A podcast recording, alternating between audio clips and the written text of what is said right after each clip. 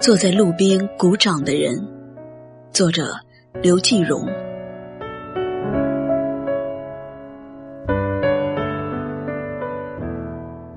女儿的同学都管她叫二十三号。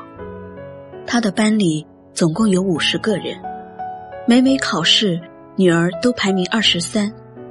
久而久之，便有了这个雅号，她也就成了名副其实的中等生。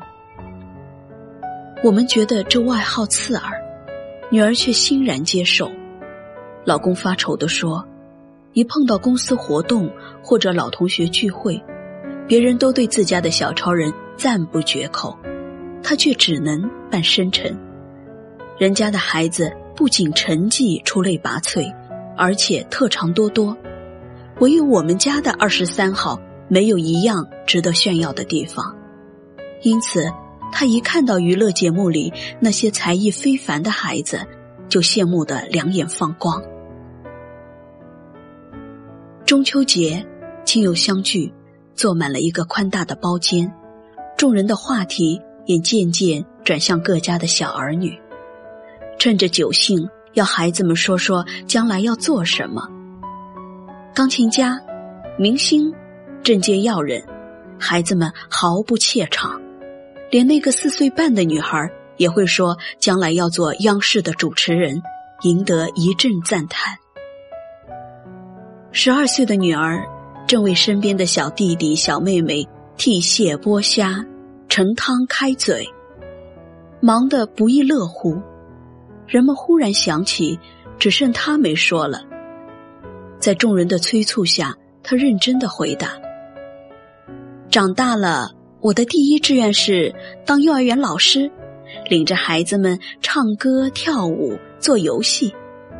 众人礼貌的表示赞许，紧接着追问他的第二志愿。他大大方方的说：“我想做妈妈，穿着印有叮当猫的围裙，在厨房里做晚餐，然后给我的孩子讲故事，领着他在阳台上看星星。”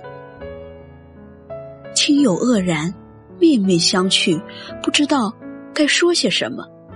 老公的神情极为尴尬。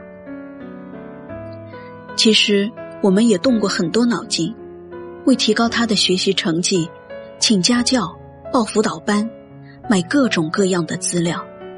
孩子也蛮懂事，漫画书不看了，剪纸班退出了，周末的懒觉也放弃了。像一只疲惫的小鸟，他从一个班赶到另一个班，卷子、练习册一沓沓的做。可到底是个孩子，身体先扛不住了，得了重感冒，在病床上输着液体，他还坚持写作业，最后引发了肺炎。病好后，孩子的脸小了一圈儿，可期末考试的成绩仍然。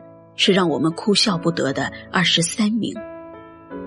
后来我们也曾试过增加营养、物质激励等等，几次三番的折腾下来，女儿的小脸越来越苍白，而且一说要考试，她就开始厌食、失眠、冒虚汗。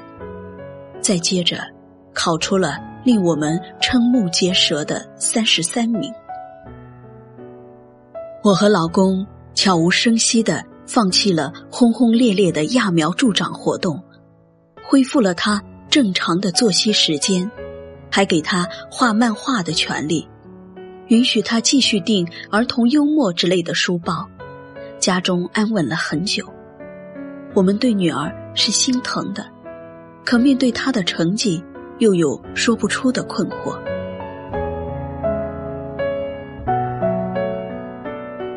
周末，一群同事结伴郊游，大家各自做了最拿手的菜，带着老公和孩子去野餐，一路上笑语盈盈。这家孩子唱歌，那家孩子表演小品，女儿没什么看家本领，只是开心的不停的鼓掌。她不时跑到后面，照看着那些食物，把倾斜的饭盒摆好，松落的瓶盖拧紧。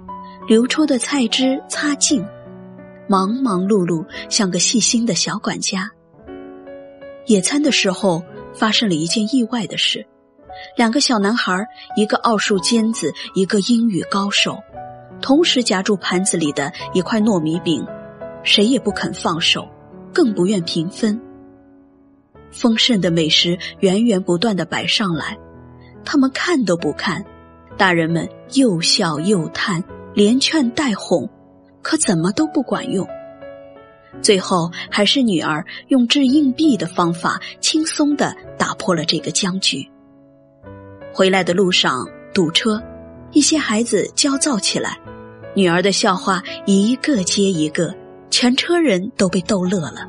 他手底下也没闲着，用装食品的彩色纸盒剪出许多小动物，引得这群孩子赞叹不已。到了下车的时候，每个人都拿到了自己的生肖剪纸。听到孩子们连连道谢，老公禁不住露出了自豪的微笑。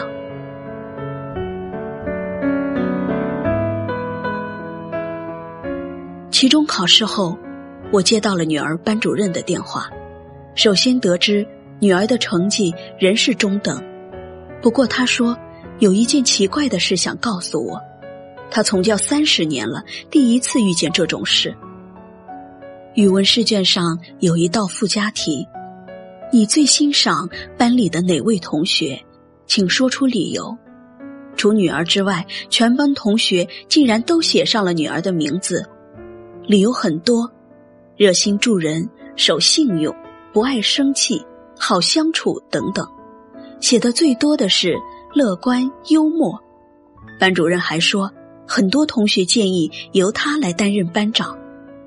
他感叹道：“你这个女儿虽说成绩一般，可为人实在很优秀啊。”我开玩笑的对女儿说：“你都快要成为英雄了。”正在织围巾的女儿歪着头想了想，认真的告诉我说：“老师曾讲过一句格言，当英雄路过的时候，总要有人坐在路边鼓掌。”他轻轻的说：“妈妈，我不想成为英雄，我想成为坐在路边鼓掌的人。”我猛地一震，默默的打量着他，他安静的。织着绒线，淡粉的线在竹针上缠缠绕绕，仿佛一寸一寸的光阴在他手里吐出星星点点的花蕾。我心里竟是蓦地一暖。那一刻，我忽然被这个不想成为英雄的女孩打动了。这世间有多少人，年少时渴望成为英雄？最终却成了烟火红尘里的平凡人。如果健康，如果快乐，如果没有违背自己的心意，我们的孩子又何妨做一个善良的普通人？长大成人后，他一定会成为贤淑的妻子、温柔的母亲，甚至热心的同事、和善的邻居。在那些漫长的岁月里，他都能安然的过着自己想要的生活。